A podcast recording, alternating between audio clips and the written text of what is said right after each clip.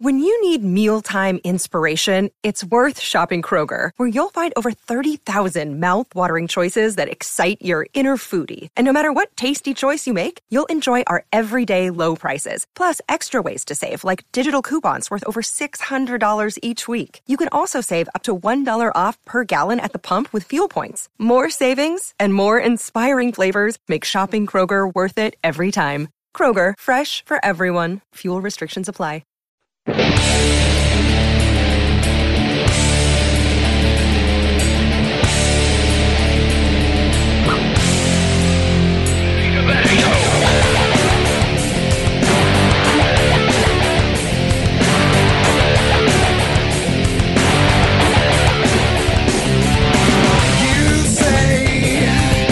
Welcome back to Ball Don't Lie right here on 104.9 The Horn, 512 Friday. We play jams from very talented human beings, local bands, and artists that you can catch live right here in the ATX. Who are we jamming right now, Patrick? This is Saucer, and they are playing Sunday at Kick Butt Coffee. Kick Butt Coffee. We talked about Kick Butt Coffee before already. All right. I need to check out Kick Butt Coffee, man. Sounds like a place. I don't even like coffee, but that sounds like a place I can still hang out. Yeah. I don't listen to this song. Does this song make you think you're going to sip coffee? No. Exactly. This is not the kind of song that'll be playing in some little lame coffee joint. No. Kick Butt Coffee. That's exactly right. You can always go check out the jams you might have missed on a 512 Friday at HornFM.com in case you missed any of those. We'll get back to some Texas football discussion. Texas spring football happening this week. Actually started this week. They had their third practice today. Sark met with the media for his media availability. We'll play some of those cuts from Steve Sarkisian and also go over to some of the results from the Texas Pro Day. And if we have time, get into some spring football news, notes, nuggets, and updates there. But the big story, of course, that has really taken over the sports world is from the NFL today. The NFL big trade made by the Carolina Panthers, trading 2 first-rounders and 2 second-rounders and a player, DJ Moore, to the Bears. The Bears for the number 1 overall pick. And, of course, the domino effect from that is going to affect the Houston Texans, who have the number 2 overall pick. Both of those teams will be in the market for a quarterback. And there is a report from Danny Kelly that the Carolina Panthers like multiple quarterbacks in this draft. And there are two theories. Well, I think my man Patrick have multiple theories. Patrick's got a couple, and I have one or two. So with the Texans, the Texans have not been aggressive about this number 1, at least acquiring the number 1 overall pick. They've had time to, and they've had to draft capital. They got tons of it. Over the next 2 years, I don't know if there's a team in the NFL with more draft capital than the Texans, especially with 2 first-rounders in the next 2 drafts. And they haven't made a move at all yet. There have been whispers in H-Town, just whispers. Heard them talking about it on their sports radio on 610, 97.5, a couple other spots, that the Texans could decide to go defense. That's Patrick's theory, is that's why the Texans have not been aggressive. Is that they're going defense. Now, Patrick, I'm inclined to believe your theory. If I see, and I have no problem with the Texans doing this, by the way, going defense, because they solidified their secondary last year with Derek Stingley and with the safety Petrie. He was great, by the way. He's fantastic. So I understand that, and maybe now they want to build the front 7 with some foundational pieces. This is a really good draft for D linemen. One of the better drafts for ends and also for interior D linemen. So maybe they want to go there. But if that is the case, then how they handle the quarterback market this season is going to be big. And then how they handle the draft next season is going to be big. So to add to your theory, if your theory is indeed true that they are going defense this draft, then that means they're going to prioritize quarterback next draft. And they also may assume they're going to be really bad next season, and they may not even have to trade up next season to go get their quarterback. They may be bad enough where they can just draft their guy in the top 2, whether it be a Drake Maye or a Caleb Williams. So if your theory's right, then that's where we're going with this thing, right? I think, course? I think that's a course. I don't think that they'll be top 2 picks bad again. You never know, but I think if you figure you're going to draft defense, you've already got one draft where you did okay. You did pretty good with Stingley and Petrie. Yeah, you really good. So you went, okay, we're going to have this. We should be able to beat the Colts a few times. We should be able to beat the Titans a few times. We should get a few wins. And if we can get 6-7 wins, that pulls us right up into that higher team, that 10 to 12 range. But you're also looking, hoping that Cleveland doesn't do anything because you have Cleveland's pick, so you need to watch what Cleveland does. And you have other draft collateral as well. Yeah, I just... and hopefully you were able to trade Brandon Cooks for something. Yeah, it's still risque when right now you're in a position to get one of the top quarterbacks, and next year you may be, but then you might have to finagle your way back up to the top. And as we pointed out, listen, Caleb Williams and Sam May seem to be... Is Sam May or Drake Maye? I say Sam May. Sam May is his brother who played basketball for North Carolina. I was like, why am I thinking Sam May? Okay, yes. But Luke, that was Luke May. I know. See, now there's a Sam May somewhere. Sam Mays is another guy. It's Drake Maye though, right? Yeah, Luke May played basketball for him, which is his brother. And mixing up my Mays, I apologize. Yes, Drake Maye. But I like Drake Maye, but aren't there some questions about Drake Maye still? Oh, yeah. I mean, he's had one season. Yeah. He had one season. Caleb Williams and Lou. And we said Sam Howell did that at North Carolina. He had one great season, and the next season didn't. And, I mean, that old line for North Carolina was really bad for Sam Howell. But he didn't look like a NFL quarterback again. So, you know, it's always, all right, once teams really get a chance to – you're only playing teams once in college. So now all those D coordinators get another year to build for you, and they have a year of game planning for you. They may come back, and we'll see a little bit more if they can pick out your flaws after a year of playing and being a starter in college football. That's what we got to figure out about him. Caleb Williams has now gone 2 seasons of being a Heisman candidate. Yeah, he's a real basically deal. So he's in that area. He'll be the number 1 overall pick, no question. But like I don't necessarily know if like I said, maybe the Texans like that quarterback class, that top 2 quarterbacks better than this class of the top 2 quarterbacks in this class. That could very well be the case. So I have no problem with the Texans passing up on the quarterbacks in this draft if that's indeed where they're going here and going defense, if they have a plan to get their quarterback for next season. And I mean, I can go further down. Plan, though. I do think we've seen, and this partly goes into the no one wanting Lamar Jackson. I think the fact that Brock Purdy did so well last year has a lot of people and GMs wanting to go that route, even though that's not a real route. I think there's teams that think, hey, you know what? Let's not, quarterbacks want too much. And I can't build a team if a third of my salary cap is going to one guy. So what I want to do is try and get a game manager, and game managers are the new way to do it in the NFL. I don't think that's where it's going. I don't think so either. I think there's GMs who want to do it that way. I don't think that's what they're thinking either. I don't think they're thinking that. I don't think they're thinking that. That would be absurd. That would be a throwback to basically you want to win Super Bowls the toughest route possible to win a Super Bowl, which is the way the Bucs did it with Brad Johnson and with the way the Baltimore Ravens did it with Trent Dilfer. Like, that's insane.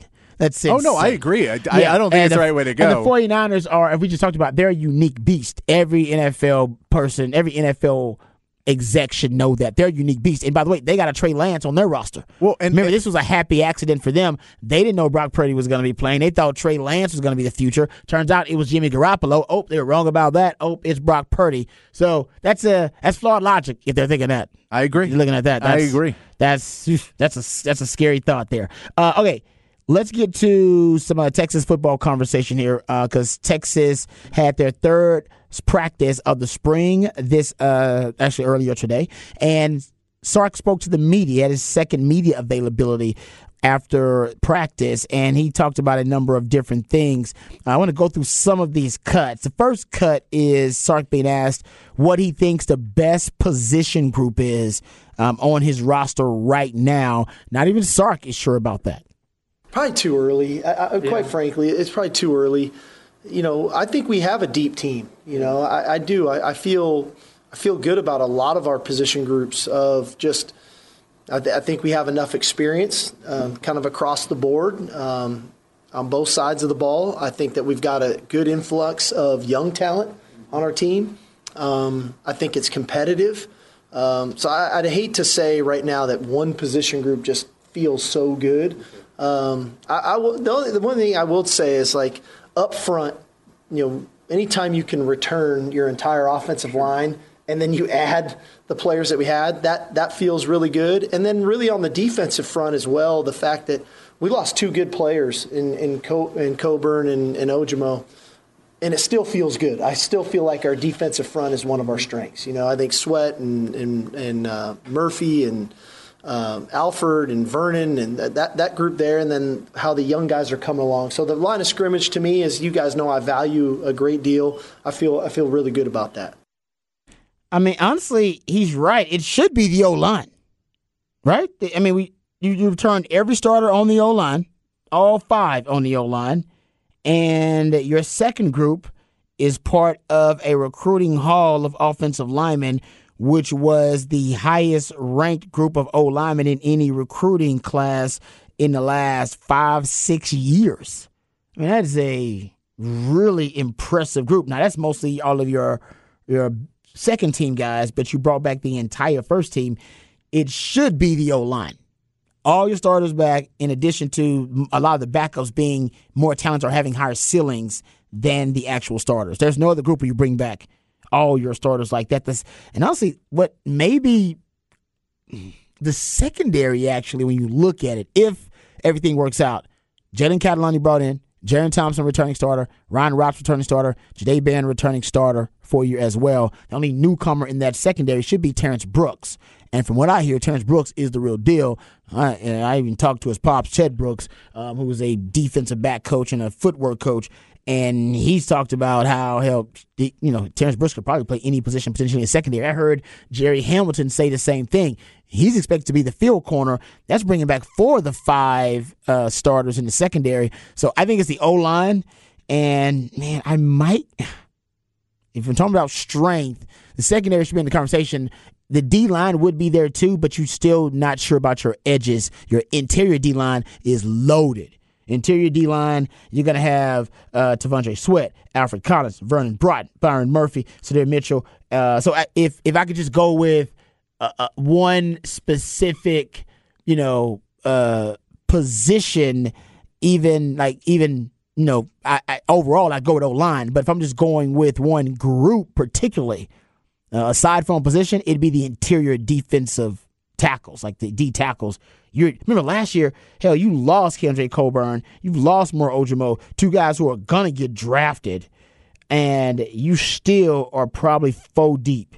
You got four guys who can give you basically starting reps in an interior D-line with Sweat, Collins, Broughton, and Murphy. Last year, you were six deep in interior D-line. You were the deepest interior D-line group in the country last year. Crazy. That's why you led the country. Actually, sorry, take it back. You were second in pressures last year behind Clemson, 277. That's a hell of an accomplishment. Yeah. So that's what I'm saying. I think it might be O-line. Patrick, your thoughts? No, it's O-line. I agree with you. I think it's O-line. Should be. I think it's O-line just because that's that was your whole focus of that recruiting class. You really tried to get that O-line. It seems like you did a good job. We were talking earlier, Kelvin Banks is just a beast, and if you want to say who might be the most sure thing prospect for the NFL right now, it's probably your left tackle. Oh, no doubt. So if we're going with that, I think it's that, and I agree that the interior D-line, which is a really good start because you want to start building your team from the inside out and from the lines out. If they can get some edge rushing this year, that's the key. If they can get that and get some pressure on the quarterback, that is a really good start to put all this talent that Sark has to play around with it. Yeah, they were second in the country in pressures last year. Most of those came from the interior D-line. Yeah. The edges were good, but they weren't extraordinary. Baron Sorrell is going to be a good player for you, but now you're hoping Jamon Tapp, Justice Finkley, Colton Vasek, by the way, Ethan Burke, that those guys step up. But, man, your interior D-line, you are loaded. So I think that's the position that's the deepest. If I'm looking at O-line, if I'm looking at a particular group, I'm like, I think your interior D-line, the D tackles, man, it's one of the deepest in the country too. So let's get to this second cut about Jaydon Blue. Cut two here, Patrick, because he was asked about Jaydon Blue. Jaydon Blue is getting starting reps now because Jonathan Brooks is out. Keilan Robinson still out. Those guys dealing with an injury. If they have practice, they're very, very limited. They're not going through any hardcore drills and any of the actual hardcore part of the practices. But he was asked about Jaydon Blue and his development so far, since they've seen a lot of him since he's going with the ones. Here is Coach Sark on Jaydon Blue. You know, a lot of times players come in and there's always, especially when they're highly recruited guys like he was, there's always this expectation if they don't play their freshman year, like what's wrong? And a lot of times the development side of their game is really important to their future. I'll use JT Sanders as a great example from 2 years ago. You know, it was always like, what's wrong with JT, or how's he doing, or what's going on? And then, boom, here comes year two, and he has a really good year. And so I've been pleased with Jaydon. Not only the physical maturity, but I think the mental maturity of how to attack every day. I thought he did a really good job last year of really learning from two great guys to learn from in Bijan and Roschon, but also Keilan and Jonathan Brooks. And now as we're kind of monitoring Keilan and Jonathan, Jaydon's getting a lot of the first team reps. And you can see a lot of the things that we've been working on a year ago come to life. I thought today was a physical day. There's some hard, tough runs, and he had some really nice runs and got through there and in traffic between the tackles. And we know what he can do on the perimeter, but to be a back in our offense, you need to be a complete player. And I'm pleased with kind of his development up to this point. That's Coach Sark talking about Jaydon Blue and his development. And I believe the follow-up from, I believe it was the same reporter, asked him, you know, would you like to have a featured back rather than a running back by committee? I would. You know, I've used to that. Yeah. I've never not had a 1,000-yard rusher in calling plays in college football. And so the fact that, can we get there with one of these guys? We will find out. I do think we've got a lot of good depth there, especially when Keilan and Jonathan are really healthy and ready to go. We got Jaydon Blue. We got the influx of Cedric Baxter. Trey Wisner is going to be here in the fall. We moved Savion Red there. So we've got a really talented room. If it feels like one guy can be the feature guy, that would be great. But if we, you know, use 2-3 guys in there that play and complement one another, I think we'll be okay with that. But again, time will tell. We have time to get to that point. I think he wants C.J. Baxter. I think that's what they call him now instead of Cedric. I believe C.J. Baxter is going to be the guy, end up being the featured back for them. And I think they want to change a pace back with C.J. Baxter, and I think Jonathan Brooks is going to be that. I think in the end it ends up being a two-headed monster with Cedric Baxter and Jonathan Brooks. And Keilan Robinson should be a complementary piece in the running game.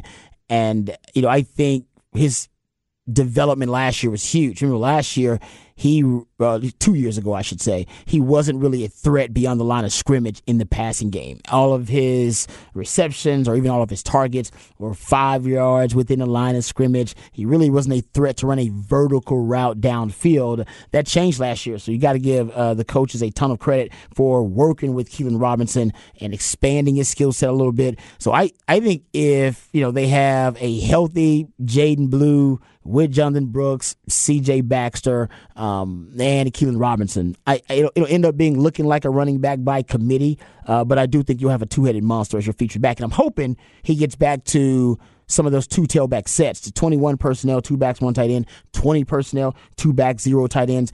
Those were the most effective and explosive personnel packages for Texas last year. Now, you could say, well, that's because they had Bijan Robinson and Rojo in the backfield. That is true. They also mixed in some Keilan Robinson in there as well. And remember, a lot of that was the go-go principles that Brandon Marion brought in. That was his two-back set, which is the West Coast passing game with a triple option run game. They're going to keep some of those same concepts.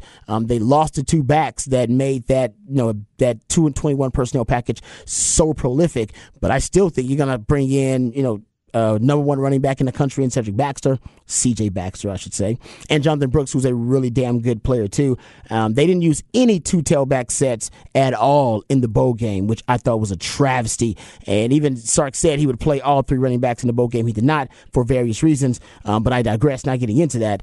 Whole point is, I do think they got a lot of talent in the running back room, but it's key that this year Sark has stated that the one element that needs to improve the most on offense is the passing game. She talked about it ad nauseum, talked about at the end of last season, and it's talked about it here even in the spring. That's where they have to improve the most. A big part of that is the wide receiving room, which regressed last year a little bit, mostly because of Xavier Worthy, and now we know the broken hand that he was dealing with. Now they've upgraded those. Xavier Worthy's back. He's healthy. Jay Witt back in that room as well, and that was his first season. Completing a season entirely healthy, so that was a big step for him. And then you add guys like Jonte Cook, who is as college-ready probably as any young receiver we've seen on the 40 Acres in quite some time. We just saw Xavier Worthy, as a true freshman, have a breakout campaign. Here is Sark talking about that young wide receiver room and how talented they are. Yeah, I mean, I think, one, we've got three returners that are good players, obviously, and Xavier, Jordan, and Casey, and I thought Casey really came on there, especially had a nice bowl game for us. But then all of a sudden, AD, who has shown up, has played a lot of football at a high level at Georgia. Jonte, I think, has been exposed to a lot of good football there, obviously at DeSoto, and he's worked at his craft to get there. And DeAndre, very good player. Now, we're all excited to get Isaiah Nair back, and so the competition in that room, I think, is going to be very good. But in the end, as we've touched on, that was a real point of emphasis of ours, that our passing game needs to improve for us to be the team that we want to be. And so rolling those guys in and getting them exposed to playing right now, I'm really comfortable with where they're at.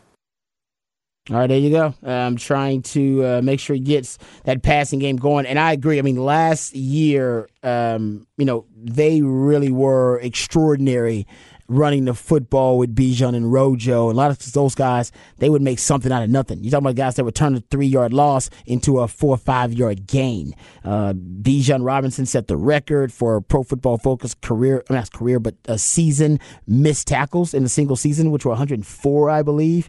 And on top of that, Rojo actually had a higher broken tackle rate than Bijan Robinson. It was the highest in all of college football over his last two seasons, and he actually averaged more yards after contact per rush than Bijan did. So those two guys were extraordinary, and I think we saw the running game take a huge hit as a result of that, and it made Texas one-dimensional in that last game versus Washington in the bowl game. And even though Quinn Ewers, I thought, had a pretty good performance, Texas' passing game was not prolific enough. It was not lethal enough for them to be able to win their game with a one-dimensional attack.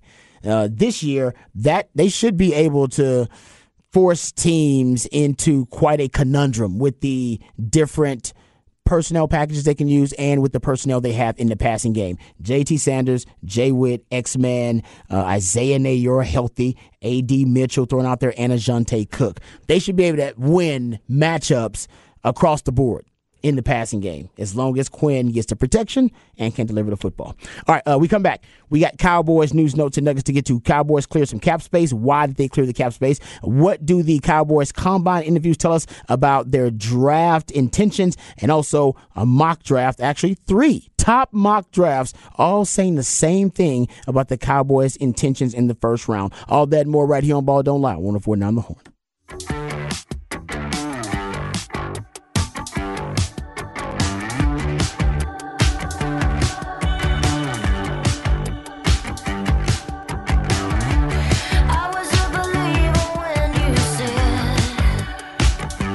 Welcome back to Ball Don't Lie right here on 104.9 The Horn. It is a 512 Friday edition of Ball Don't Lie. We play jams from local bands and artists, very talented human beings that you can catch live right here in the ATX. Who are we jamming right now, Patrick? This is Darkbird. They are playing Sunday at Hotel Vegas. All right.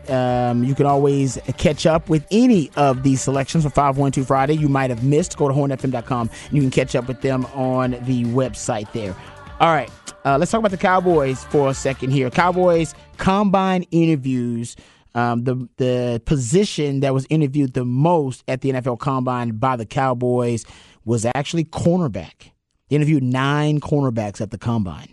9 cornerbacks, 7 safeties, and 6 wide receivers, which is strange because they may draft a safety just because of the Donovan Wilson situation. I don't know if the Cowboys are confident that in this free agency period, which starts up Wednesday, the legal tampering, I believe, period starts up on Monday for the Cowboys. I don't think the Cowboys are confident that they can sign Donovan Wilson to a deal that is team-friendly. He's going to want big money. It's his first big contract. He was a late-round pick, but this year had a hell of a year for the Cowboys. Led the Cowboys with 70 solo tackles, had a career-high 5 sacks, and he, you know, he really, ever since he got the start after replacing, I think, Darren Thompson in week 4 in 2020, he's become a downhill thumper for the Cowboys. So he's going to demand somewhere around maybe $6 million per year.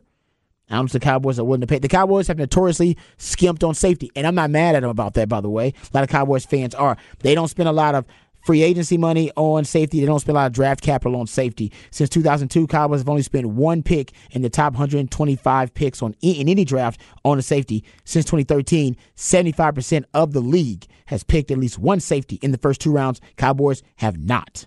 That's just not how they operate. So every team decides to skimp on something because it's a salary cap league. So you're on a fixed budget. So you got to skimp on something, right? We all on a fixed budget. When you go grocery shopping, you figure out what you're going to skimp on. You're like, you know what? I'm going to get the H-E-B brand bread, yep. H-E-B brand cookies, but I'm going to get my Bud Light. You know what I mean? I'm going to get my name brand, whatever. Yeah, I'm getting the Gatorade. But exactly. I'm getting the Gatorade, but you know what? We'll get the H-E-B soda. H-E-B soda, H-E-B butter. H-E-B stuff is pretty good stuff. Yeah, that's good. Exactly. I'm not complaining. It's good quality stuff. So basically, the Cowboys skimp on safety, and the first time it worked out for them, honestly, has been when Dan Quinn came on, because Dan Quinn has a system that loves to use safety. He uses 3 safeties 40% of his defensive snaps, so he loves to use safeties. In his positionless football ideology, he has maximized and weaponized Donovan Wilson, Malik Hooker, and Jaron Curse. And so the Cowboys, the philosophy on skimping on the safety position, it has blown up in their face more oftentimes than not, but not in the last couple of years since Dan Quinn has become the defensive coordinator. So they may continue with this, and they love Israel Makiamu. He is a pet project of Dan Quinn, big, tall, lanky, and this is also it's not a deep draft for safeties, but it's a deep draft for corners. And the Cowboys love to convert a long corner into a safety. Oh, Cowboys do it all the time. They'll take a long corner, turn into a safety. Oh, they've done it like 2 or 3 times. So they could also take that route as well. So Cowboys looking at safety and cornerback. But like I said, at safety, expect the Cowboys to, like I said, continue their philosophy of skimping or finding value there, finding a bargain there at safety. Wide receiver, though, that's interesting. That wide receiver is one of the other positions they're looking at. Cornerback and wide receiver. I do think they'll go cornerback in the draft. As a matter of fact, I'm working on something for Monday about the Cowboys and the cornerbacks in the draft. They're definitely drafting a corner. It goes without saying. I mean, we know the corner opposite of Trevon Diggs hasn't really worked out, whether it was Kelvin Joseph they threw out there. They threw a number of different players out there, even made midseason acquisitions to try to find a corner. So they're going to draft a corner. That's the good news is there are a lot of good corners in this draft. This is a deep draft for cornerbacks for the Cowboys. So that's really good news because they don't have to necessarily prioritize drafting a cornerback really high. Now, they could draft a cornerback really high, but, I mean, they also can draft one in the mid-rounds, the 3rd, 4th, and even 5th round potentially, and get themselves a good cornerback. And that sounds crazy, but I'm telling you, it's a deep, deep cornerback draft. The Cowboys could end up taking advantage of that.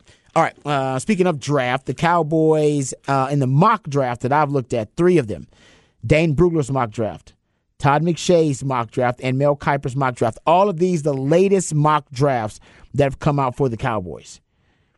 And they all have the Cowboys taking the same position and taking the same player. They all have them taking tight end and have them taking Dalton Kincaid, the Utah tight end. Dane Brugler, Todd McShay, Mel Kiper. Now, all these guys, they work for different play. You know, Dane Brugler, I think, is an athletic guy, and Mel Kiper and Todd McShay are ESPN guys. But at the Combine, they all talk. They all hang out. They're all, you know, whispering, and they're all hearing the same reports, talking to the same sources. So whatever sources that these 3 guys have, their post-Combine mock draft, same player and same position for the Cowboys. That's Dalton Kincaid. So, and Albert Breer reported today that the Cowboys made a a solid offer to Dalton Schultz. I have no idea what solid offer means, but they made a solid offer, and he declined the solid offer. I think he wants to see what he's worth on the open market, and the Cowboys need to replace that production at tight end, and maybe they're not really sold that Jake Ferguson's ready to take on that much of the role in the passing game. He might be, but the Cowboys use a lot of 12 personnel, which is one back, two tight ends. As a matter of fact, they used more last year than they had used in previous years. Hell, they used 12 personnel 31% of the time just on first down alone. That was top five in the league. They love using multiple tight ends. Remember, they broke out to three tight end packages, 13 personnel last year too. So Peyton Hendershot and Jake Ferguson, I think they may want to add another tight end just because they like playing a lot of multiple tight end packages. And if they want to run the ball, which Mike McCarthy says they do, they want to run the rock, having multiple tight ends out there is always helpful if you want to run the rock. And it's a really deep tight end draft, too. Turns out it's actually one of the deeper tight end drafts. This is from Todd McShay. He said tight ends are arguably the strongest position in the draft. He's projecting 7 tight ends drafted by the end of day 2. That hasn't happened, I want to say, since like 2019 and 2014 prior to that. So it doesn't happen often where you get 7 tight ends ranked that high. But you got Michael Mayer, you got Luke Musgrave, you got Dalton Kincaid, Darnell Washington, who we just talked about from Georgia. And the Iowa tight end, Sam Laporta, and Cade Stover, the Ohio State tight end. So tons of good tight ends out there. And it's actually a really deep tight end free agency class, too. And I'll throw out a name, too, that I don't know if he's ever going to be in the same shape he was in before. And I know he made a tryout for the Eagles last year, but Blake Jarwin played well for the Cowboys, had that hip injury that was going to take him out for a full year, so they released him. I know he made a tryout for the Eagles last year in December. Man, so I didn't know that. That's a name that if he's still interested in playing football, if he's still out there, especially if you're going to try and go young at tight end to bring in someone with a little bit more experience to just go, look, man, we know you're coming off an injury, so you may need me on more of a snap count. Yeah. And not, but we have this young guy in Jake Ferguson, and if we draft another one, Blake Jarwin is somebody that it seems where he's 28 years old. I know his injury was bad, but it seems in a world where tight ends are so valuable that he should be a guy that maybe gets a tryout. I didn't realize he had such a fall from grace. I didn't realize. Well, you remember he had that hip injury that took him out, and they were like, he may not play again this season. So he was a cap cut because you can't have a guy on your roster who's like basically he was going to be done, and they didn't even know if he was ever going to come back. But I know he tried out for the Eagles, and I mean the Cowboys liked him when they had him and. Right, he was. The question was him or Schultz. Yep, and then he got hurt, so Schultz won. But a lot of people like Jarwin too. That's a great point. I forgot all about that. You might get him on the cheap too, and that's cheap. What I'm saying. If you can put him in like, especially if you draft this other tight end, if you're going to go Dalton Kincaid, and then you have Jake Ferguson, and you just need somebody who has played in the NFL before. Texter Nate says Anthony Brown will be back. I think. Well, if they sign him, because he's a free agent. Cowboys have basically till Wednesday. Oh, actually, not even until Monday. Try to re-sign all of their in-house free agents, and Anthony Brown's one of them. So that's why I wonder. That's why drafting a cornerback for them may not be a bad thing there too. And I love your idea about Blake Jarwin. I'm sure, and the Cowboys love their training staff. So maybe they could take a chance on him. And they love their guys. And Blake Jarwin was their guy. That's one of their guys, too. Yeah, the Cowboys got to figure out something to do with tight end. But like I said, also the free agents at tight end, Mike Gesicki, Austin Hooper, Hayden Hurst, Irv Smith, Jordan Akins from the Texans. Jeff Swaim is actually a free agent, too, I believe. So there's some tight ends out there you can get potentially on cheap. And then the Cowboys drafted Jeff Swaim, too, didn't they? I think so, right? Yeah, I think they did back in the day. There you go. Bring the old man back together. Bring the old man back. Jeff Swaim. That'd be pretty good. Old school. All right, we come back. We'll get ready to wrap this thing up, put it in the oven, and we'll let you know what's on tap for us right here on Ball Don't Lie on 104.9 The Horn. It's time for the Craigway Sports Report. Now, here's Craigway. Papa Top again. You mind if I have some of your tasty beverage to wash this down? Oh, yeah. I've been known to drink a beer or two. I think a man working outdoors feels more like a man if you can have a bottle of suds. It's only my opinion. sir? I got beer. I got bottled breast milk. Why don't we start with the beer? Okay. It's 5 o'clock somewhere. Wait, it's already 5 o'clock here. It's time for What's on Tap. How about a nice cool drink? That is really good. That's good. That is... Pop a top again. All right, welcome back to Ball Don't Lie right here on 104.9 The Horn. Time to wrap this thing up and put it in the oven. Before we get out of here, we'll let you know what's on tap. If you missed any part of any of the shows, please go to Horn FM. You can catch up with them on the podcast page. Of course, Texas basketball coming up. So if you want to catch up Texas basketball, we'll have the pregame for you at 7:30. 7:30? Yes. Right here on 104.9? No, 8 p.m. It's an 8:30 game. Oh, 8:30. So 8 p.m. pregame. Currently on 1260 and 101.9, you can listen to UT Baseball with Roger Wallace and Mike Harge on the call. Oh, who's winning? Do we know? I do not know. All right, I'll check it out real quick. Check it out. But, yes, you check that. Right now, UT softball is playing the second game of their doubleheader on 105.3 The Bat. UT women did win today, so they will be playing tomorrow, a noon game, 11:45 a.m. tip on 105.3 The Bat. So that'll be there. I believe if Texas wins, they will be playing at 1 p.m. tomorrow, I believe. I have to double-check that, but it will be around 1 p.m., so around a 12:30 start for Texas if they are to win tonight against TCU. And you know what? They've got every ability to do it. Yeah, no, I'm looking forward to it tonight because I want to see how this team once again handles the adversity of being without Timmy Allen.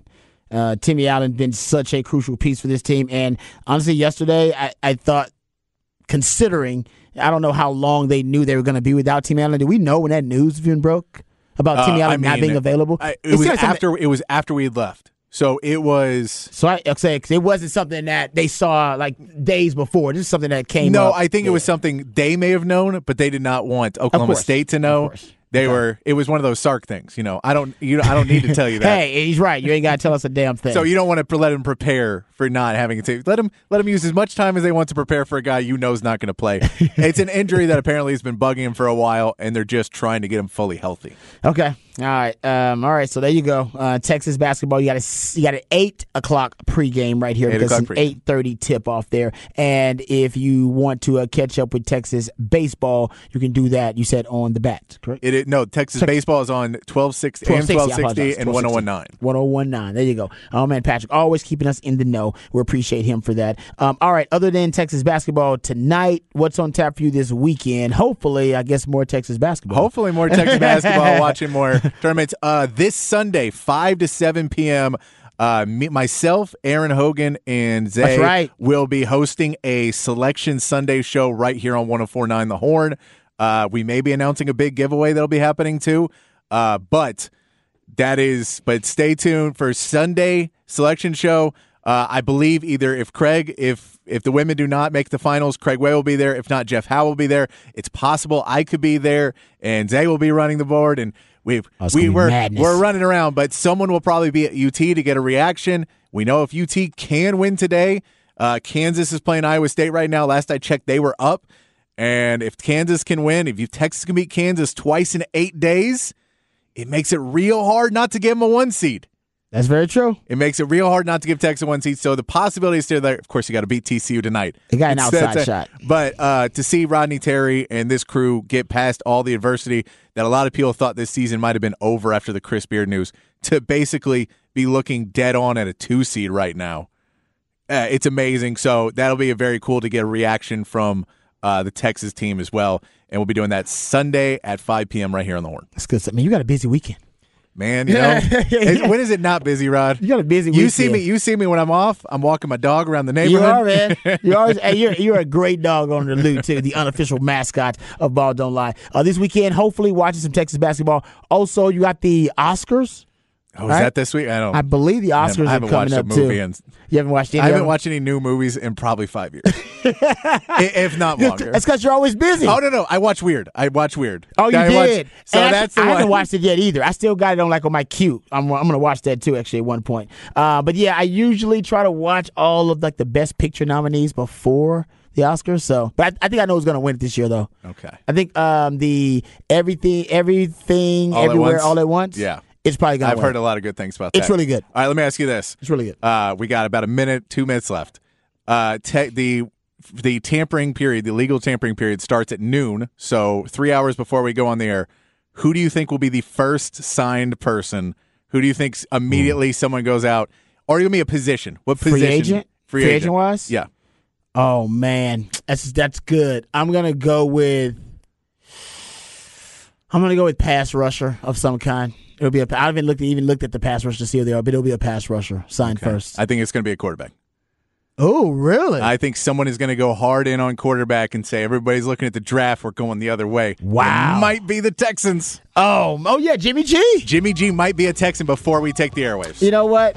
It would not surprise me. What we just witnessed today with Carolina moving up to get that pick, if the Texans are going defense, then Jimmy G, yeah, that means they prioritize Jimmy G. And then, by the way, the offensive coordinator brought his name up at the introductory press conference. Just saying. No, you might be right. Might be right about that. Great job today, Patrick. Appreciate all your efforts, brother. Appreciate all the participation on the Specs text line. Remember, the revolution will not be televised. We'll be talking about it right here on Ball Don't Lie. You got Texas basketball coming up pregame right here at 8 o'clock. Craig Way, the voice of the Longhorns, on the call with Eddie Oren. We love you guys. We mean that. Take care of yourselves, but more importantly, take care of each other. Have a great weekend. Peace.